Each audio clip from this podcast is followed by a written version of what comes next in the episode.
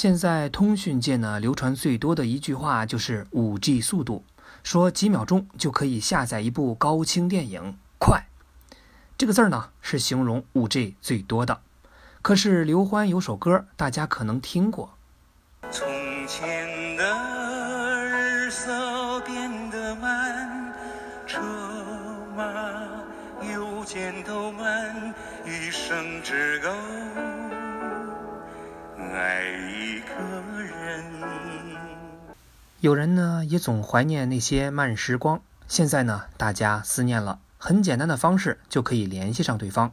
但古代呢，其实古人也经常这么做，只不过我们印象里。古人通信应该是这样的：寄书长不达，况乃未休兵。感觉比双十一过后的快递还要慢。是的，确实感觉是龟速。不过，你如果看着古人的文学作品里的通讯方式，就会发现，哎呀，不得了啊！想象力那不是五 G，那是六啊！大家都知道，大雁呢是种很常见的候鸟，经常出现在文学创作里，比如说。在裕华区的淮安路上空，有一个车队正在向南行驶。他们大雁一样，一会儿排成一个人字，一会儿排成一个一字，好嘚瑟。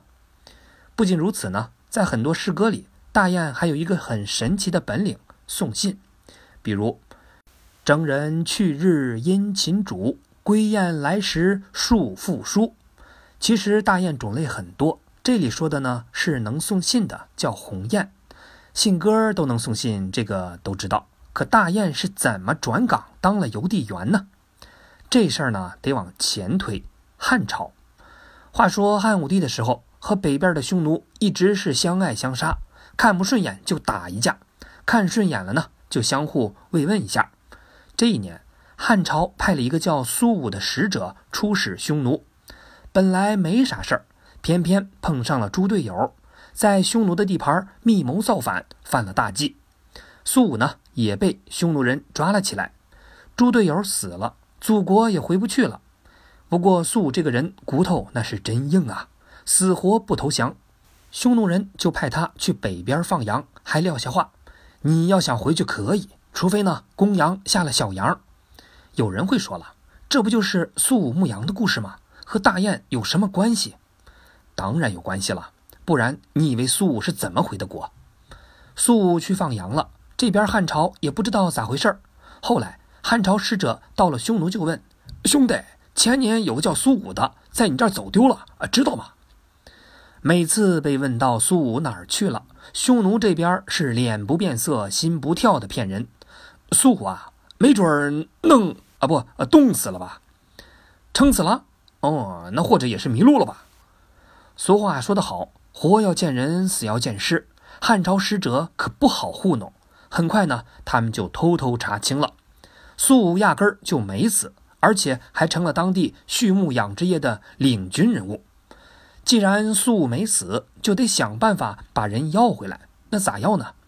汉朝使者马上编了一个故事来忽悠匈奴人。故事是这样的：汉朝皇帝在打猎的时候，射下来一只北边来的大雁，上面写着。陛下，我很好，在北边讷洛斯放羊。对了，这只大雁你尝一下，肉很润。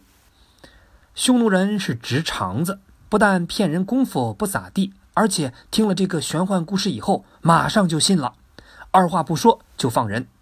就这样，放了十九年羊以后，苏武终于回到了国家。鸿雁传书这个故事，也让大雁在诗歌里成了寄托思念和传递书信的动物。当然，也有人认为，在诗歌里，大雁并不是传递书信，而单纯就是表达思念家乡的感情。很多古人也说，大雁能不能送信不知道，反正肉挺润的。你以为大雁好吃，鲤鱼就不好吃了吗？啊，不是，鲤鱼其实在邮政界呢也是神样的存在。古诗里就有：“虽无南去雁，看取北来鱼。”松云秦树九离居，双鲤遥遥一纸书。鲤鱼快递员的故事呢，其实很感人。话说秦始皇的时候，一个年轻男子被拉去修长城，他的妻子很想他，希望能早点回来。毕竟家里垃圾没人倒，锅碗没人洗，连饭都没人做。啊，不是，说反了。有一天呢，家里忽然来了一个客人，还带了两条鱼。这可不是一般的鱼，把鱼肚子划开，里边呢有一个布条，写着四个字儿。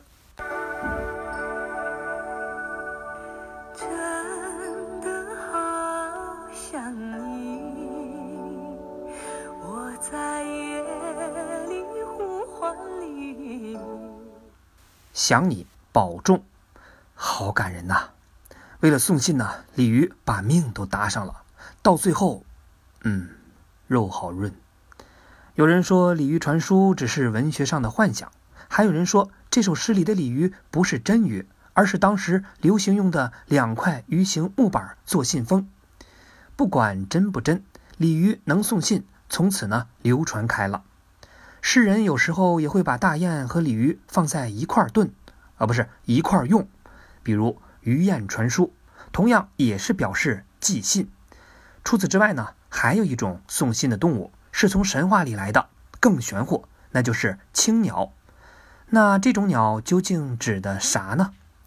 有各种不同的说法，不过大家都相信这家伙也能送信。